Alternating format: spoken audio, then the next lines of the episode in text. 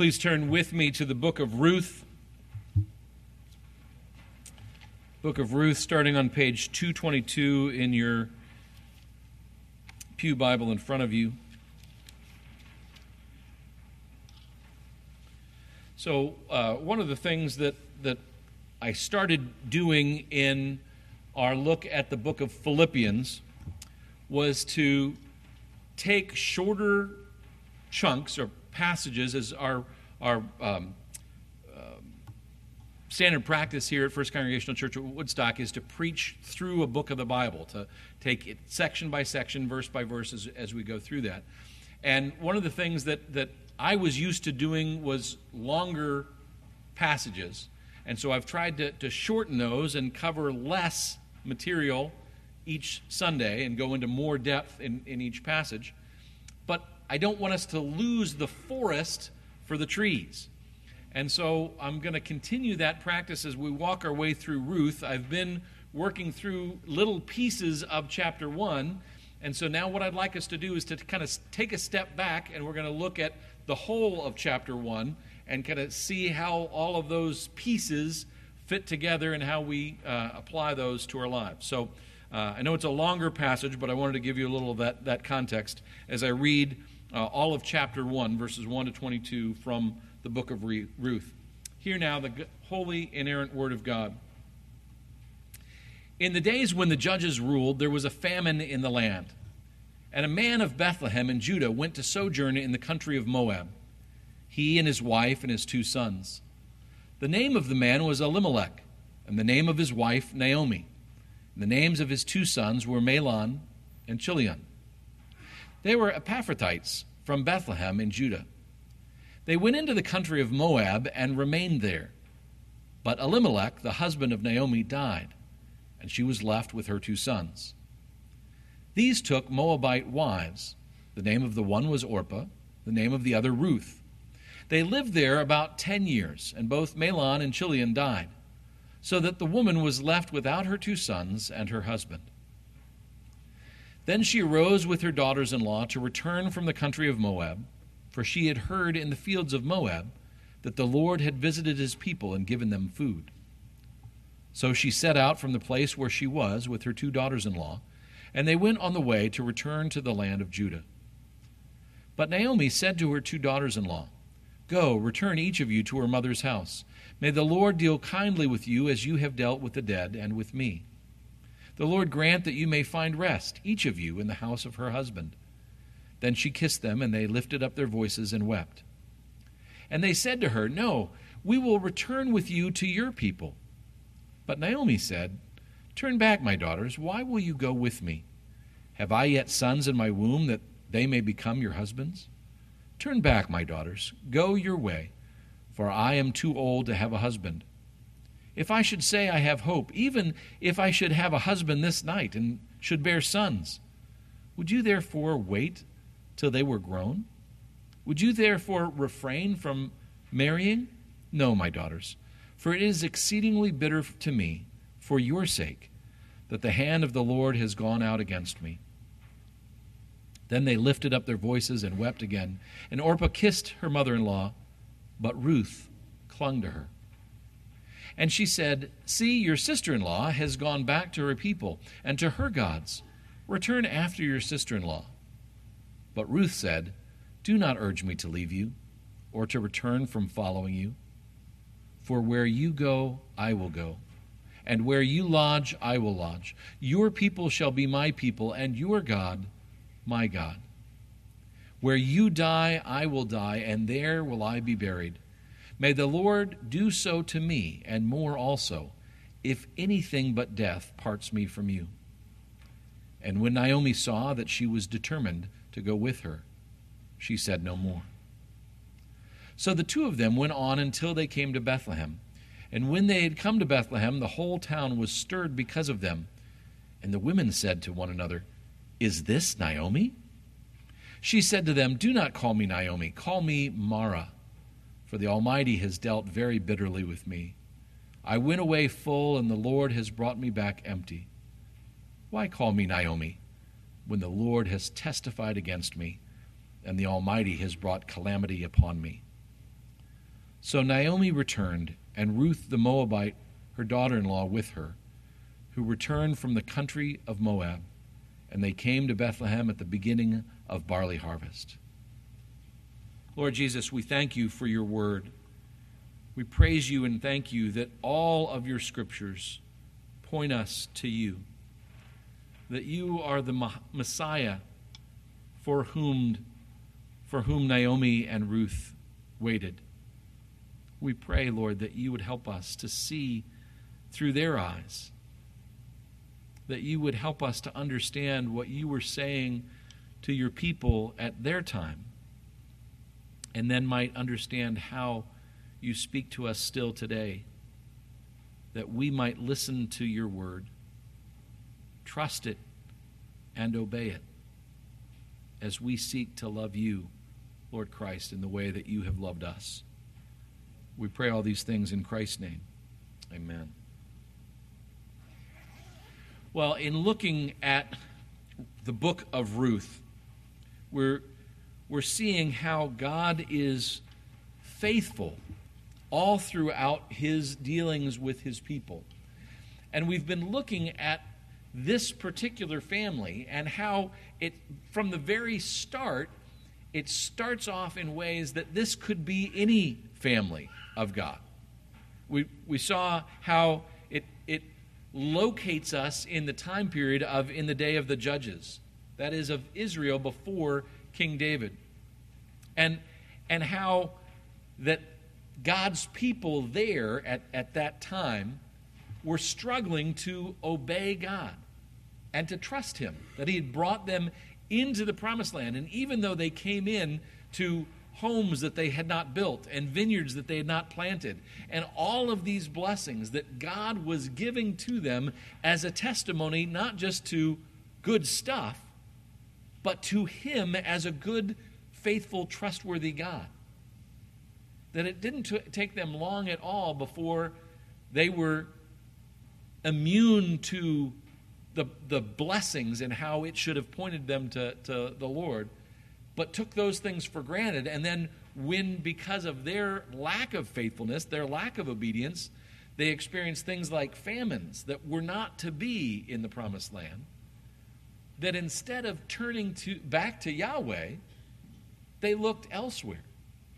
In this case, for this particular family, to Moab. And it starts off with them, a man of Bethlehem, locating this person as part of God's people. And it eventually tells you his name and his wife's name and their boys' names. But it starts off as this could be any of us, any of God's people, because this is a story, a true story, about God's people not trusting him at his word and what happens as a result of that. And as we've been seeing in the prophets in the Old Testament in the adult Sunday school class, it's no big surprise what happens. When God's people disobey him, God disciplines his children. He disciplines those whom he loves. And that's often difficult for us because we can look around and see lots of other people that are doing far worse things than we are, who are making bank and doing great. And we can look around Woodstock. You may or may not know this. Most of you probably already know this. But Woodstock is in a very unique place in that more than 2/3 of the properties, the homes here in this area, are not homes where people live as their primary residence. They're second, third, or in some cases fourth homes of people who have been greatly blessed. And if you were to take a clipboard and go, July 4th weekend when a lot of them are here, and ask, what do you think of Jesus? When did you come to faith in Christ? No. Most of our neighbors don't believe in Christ, at least not as the Savior and Lord. And so it is easy then, and it is easy now for us to look around and say, I don't understand. This life is hard. And it seems like God promises us all kinds of things that we're not seeing.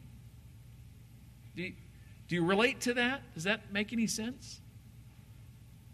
And so here's one family that could be any of our families that do believe in Yahweh, that do believe that God cares for us and that He's going to provide a Messiah, or in our case, that Jesus is going to come back, but are struggling with this difficulty of how do we live now? What does this look like? And so this first chapter of Ruth is really kind of the backstory of explaining Naomi's bitterness. And then looking forward in Ruth, we're going to see how God is taking her from a place of bitterness to blessing, a place of doubt to a place of belief.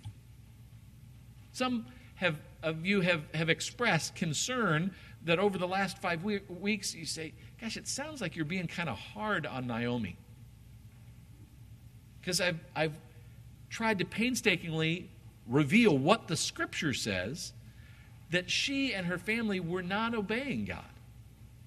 They were disbelieving His promises and going to look elsewhere, particularly in Moab, that is a whole country, that is a whole people group, that is a whole place that God had put the Moabites who were seeking blessing apart from Yahweh and were disobeying in rank and incestuous ways.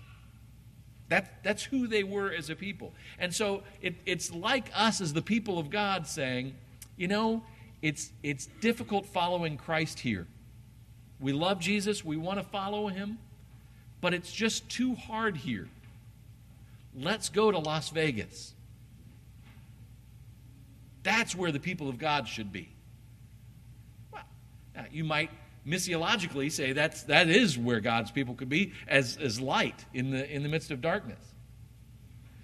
But you'd have a hard time making the case that that's a place where Jesus is openly glorified by a large part of the population.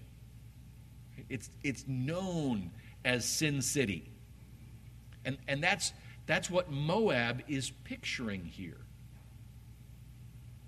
The people of God, this particular family says, God led us into this promised land saying that He was going to be with us and bless us there, and He's not, so let's go to Sin City. And what we find as a result is the hard fall that Naomi experiences. It tells us just briefly in these first couple of verses that Naomi's family is fairly well off.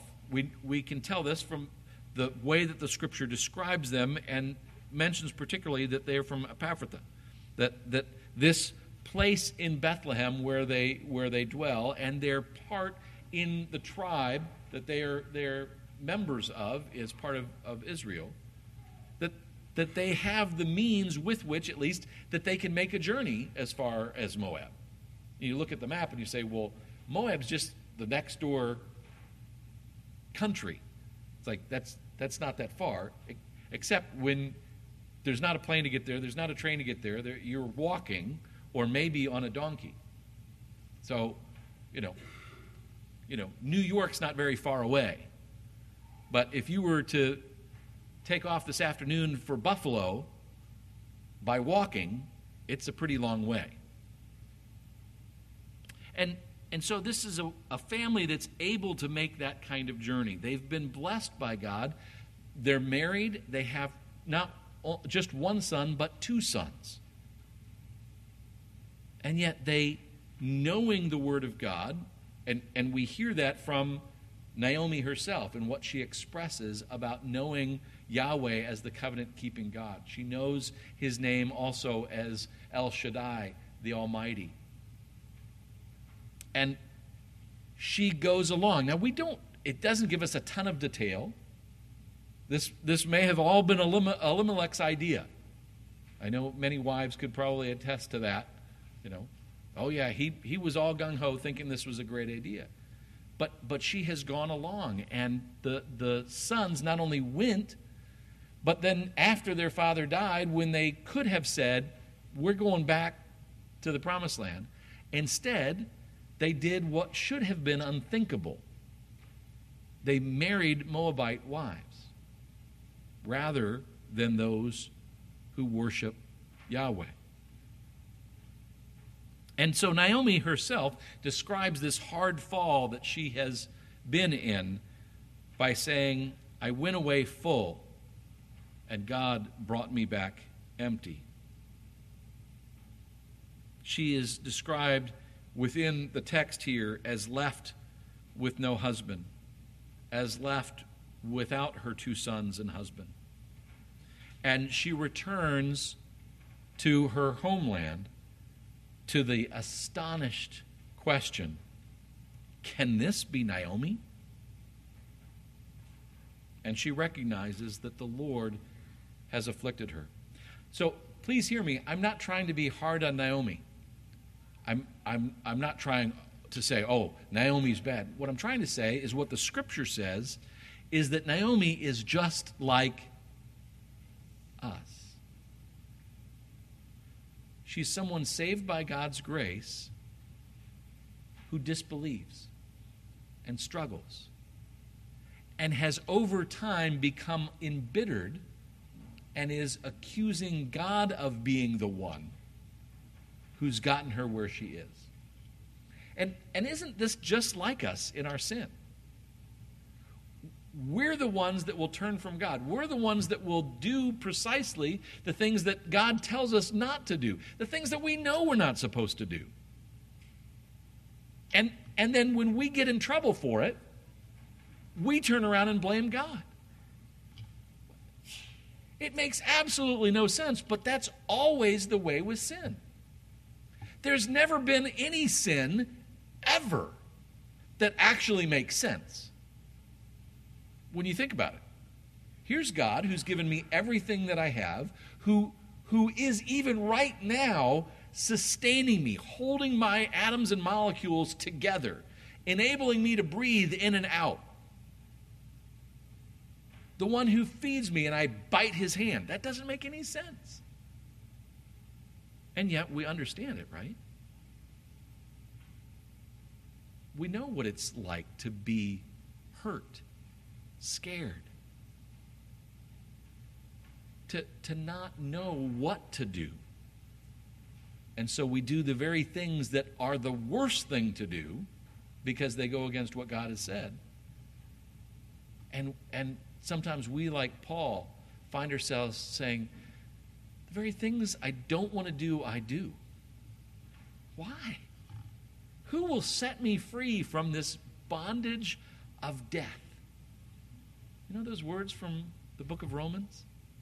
Describing Paul not understanding why he does the very things of sin that we all do. And so this is where Naomi finds herself. And then in this story, it helps us by giving us three different experiences, three different people in wrestling through what to do with that. So they all are dealing with this question that Naomi forms or talks about of where are you going to find rest? And Naomi suggests that they can find rest in the home of another husband. Do you see that in verse 9? Go back home. You're young still. You don't have children. Remarry and find peace in the home of your husband. Now, this is no small thing. Naomi, in saying that, uses the word that was very near and dear to the Israelites' heart, shalom, peace. She doesn't just say, go back home and remarry and fend for yourself, or that you'll be taken care of in that way. She relates to what all of us are looking for in peace. Peace includes all of those things of being cared for, of having enough food to eat, but also the inner peace of knowing relationship, knowing love, being cared for and being able to care for others. And I would suggest to you that both at Naomi's time and our time, that is one of the chief idols that we're all tempted with. And we do this all the time in our thinking and our planning and all these things. If I can get married, then that's when I'll be okay. And then God blesses you and you're married, and then you say, well, if we could have kids, then. Well, then you have kids, and you think, whoa, okay, so if we figure out how to have the children obey, then we'll be okay. And that didn't work, so, okay, so if we could just get the kids out of the house, then we'd be okay. You spent all this time praying for kids to fill the house. Now you've got kids filling the house, and you're praying for them to go out of the house. That's our human struggle. And none of those things will give us peace. They can give us sublimity for a moment. They can be wonderful and gone. And that's part of what this story is helping us to see, is Naomi has been filled up. She has all of these things. She has a husband. She has 2 sons. Everybody's healthy. Everybody's strong. Everybody's able to travel. They go to Moab to find more food and a more comfortable life. Then her husband's gone. Then her boys are married. And then they're gone. And she's left.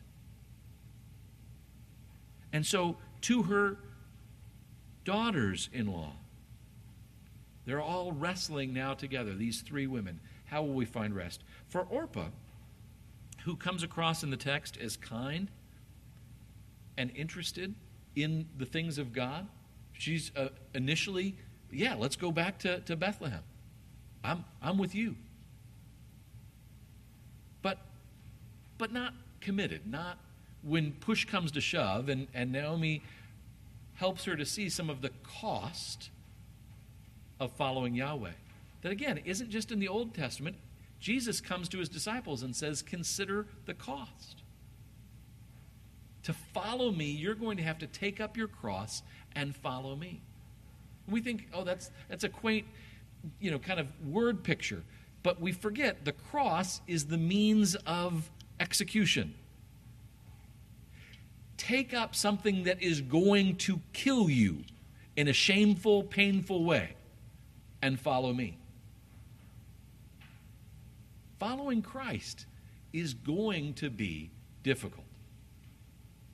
And Orpah, sweet, kind person that she is, says, I'm not sure about that. And so she returns to her own family. Ruth, likewise, is there initially. I'm following you, Naomi. I'm going where you go. And Naomi pushes back and says, consider the cost. And so Ruth says, yep, I've considered the cost. I've thought about that. I'm with you. Not only am I with you, but I'm with you until death. I will go with you. I will have your people as my people. Your God as my God. And she takes a pledge. She enters into the covenant of Yahweh. Let Yahweh do to me this dying piece if I don't remain with you until death. Ruth is all in. She pledges herself to Yahweh, to Israel, and to Naomi, and travels then with her all the way back to Bethlehem. And then you have Naomi, who blesses others even as she's struggling with grief, with bitterness, with despondency and hurt.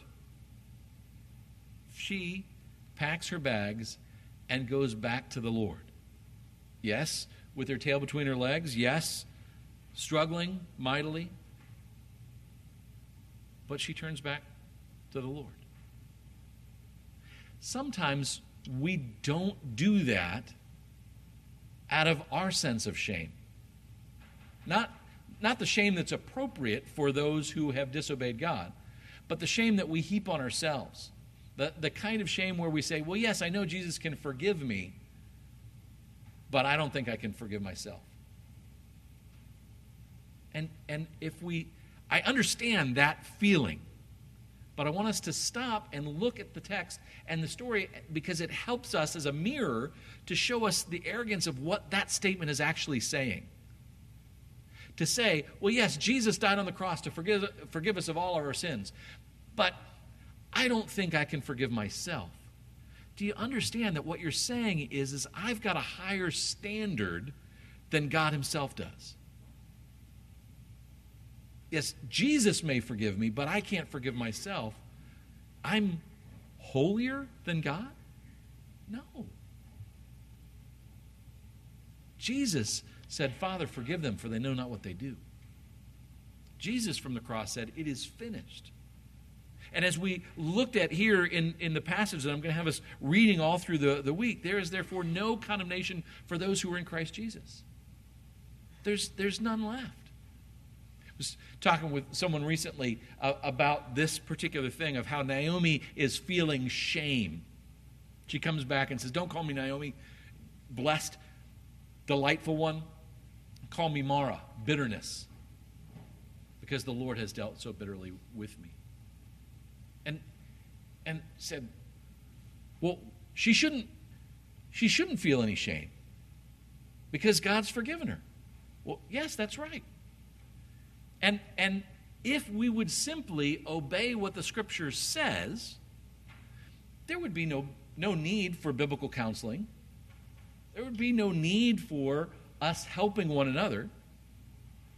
We'd just say, well, you're feeling shame. Jesus has forgiven you. Stop it. Stop feeling ashamed. But most of us know, wow, I wish I could.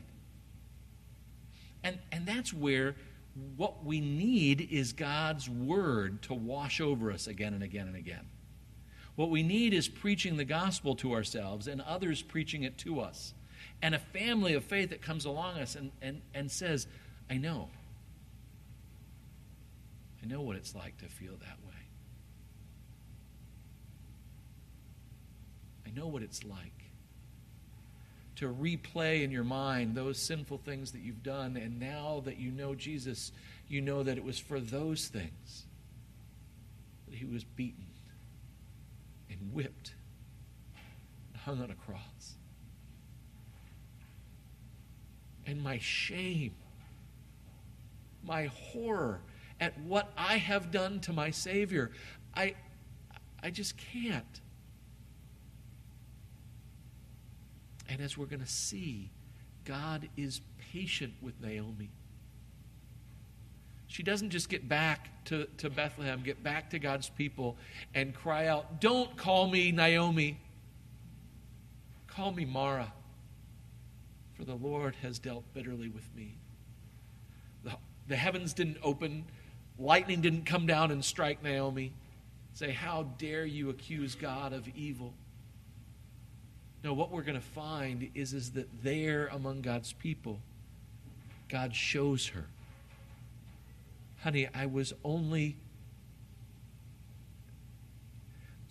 strict with you because you needed healing. And you wouldn't receive healing off in Moab. You needed to be here among your people, my people, to receive grace, to hear these truths, to see it worked out. We're going to see God do amazing things in Ruth and give such blessing to Naomi. But for that to be anything that actually helps Naomi to praise Yahweh, she had to come through this valley. She had to fall this far. Praise be to God that he is so gracious with us. And so they return to this particular place of biblical significance, Bethlehem. And we've seen how that's Bethlehem means the house of bread. And here is Naomi, who has been emptied. who finds herself in the house of bread at the beginning of the barley harvest. But Bethlehem is not only the house of bread, it's also the birthplace of Christ, the one who fills up those who are empty. She's now positioned for grace, knowing her need. What are the areas that you are in need? What are the things that you need that you're not willing to admit? That you're holding on to your right. You're holding on to your account of how God did you wrong. And you're massaging that. You're cultivating that. You're holding on. God did me wrong in this way. God said that he would meet my needs, but here's where he failed me. God has helped his other children in these ways, but not me. And the ways in which we hold on to and nurture those kinds of things continue to harden our hearts. But where we will recognize our need, even, Lord, I can't see how you have been faithful. I know your word says you've been faithful, but I can't see it. But you, Jesus, healed the blind man. Heal me of my spiritual blindness, where all I tend to see is the way that you've failed me rather than the ways that you've met my needs. It is through recognizing our need and then bringing that to Christ. We were talking earlier, a couple of us, about the difficulty that we sometimes have of seeing or being able to explicitly point to what is the way that Christ is the answer. Right? The old Sunday school question of okay, boys and girls, what is this? And everybody says, well, it's got to be Jesus. I don't know how, but I know Jesus is the right answer. Well, okay, you may be here and you say, I know Jesus is the right answer, but I can't connect that with my checkbook not making sense. I can't connect that Jesus is the answer with my lack of any friendships that are anything but backstabbing people that don't care for me. Or I can't connect Jesus being the answer with my need in this way or that way. Okay, start there. Lord, help me. And then as we begin to hear these stories, as we maybe relate more to Orpah or Naomi or Ruth, that as we see, okay, here's how you worked in their life to help them to see their need for you, then that starts connecting some of the dots for us. And as we move forward in the story, there are going to be so many times where we see her emptiness being filled up. The good news of the gospel being demonstrated through God's meeting their needs. And you say, well, how is it the good news of the gospel? Jesus hadn't come yet. They're living before there's even a temple there for them to see the sacrifices pointing to the Messiah and all those things. And yet what they did have was the promise that God was going to deliver his people from our deepest needs. That just as he was faithful to Abraham, Isaac, and Jacob, so he will be faithful to all who trust in him. And so, chapter 1 brings us to this point where they are waiting for rest, for peace, in the place of God's promise. What are you waiting for? Does the return of Christ rate as your highest need, as your greatest expectation? And as we go in life, that greatest thing that we're looking forward to often changes. Right? You talk to a 15-and-a-half-year-old, and their greatest excitement is they're going to turn 16 and be able to get a license. or an engaged couple. They can't wait to their wedding date. To Haley and Stephen, right, whose due date for their baby was Thursday. I guarantee the thing that they are most looking forward to is that baby being born. Right? And those are all good things, wonderful things. But more and more for us to say, Lord Christ, help me.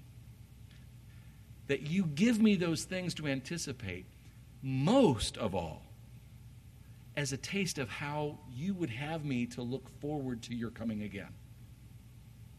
So what are some of those things that you've looked forward to the most in your life? To think about that, to meditate upon that.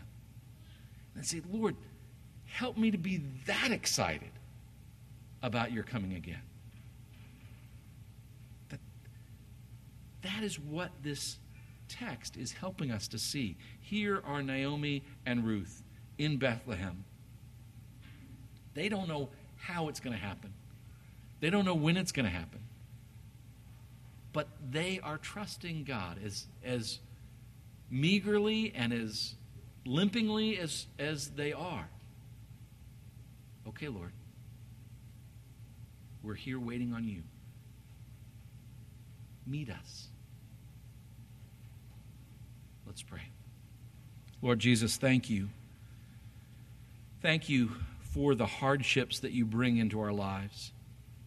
We don't like them. We do not want to go through grief and hardship and bitterness. But we do want you. By your grace, it's the only way we can explain it, how you've taken us from our own self-absorption to wanting you. But we pray that you would make us to long for your return, Lord Christ, more than anything else. Help us to follow the story of Ruth and Naomi, to see how you worked in them, that we might all the more trust you to work in us too.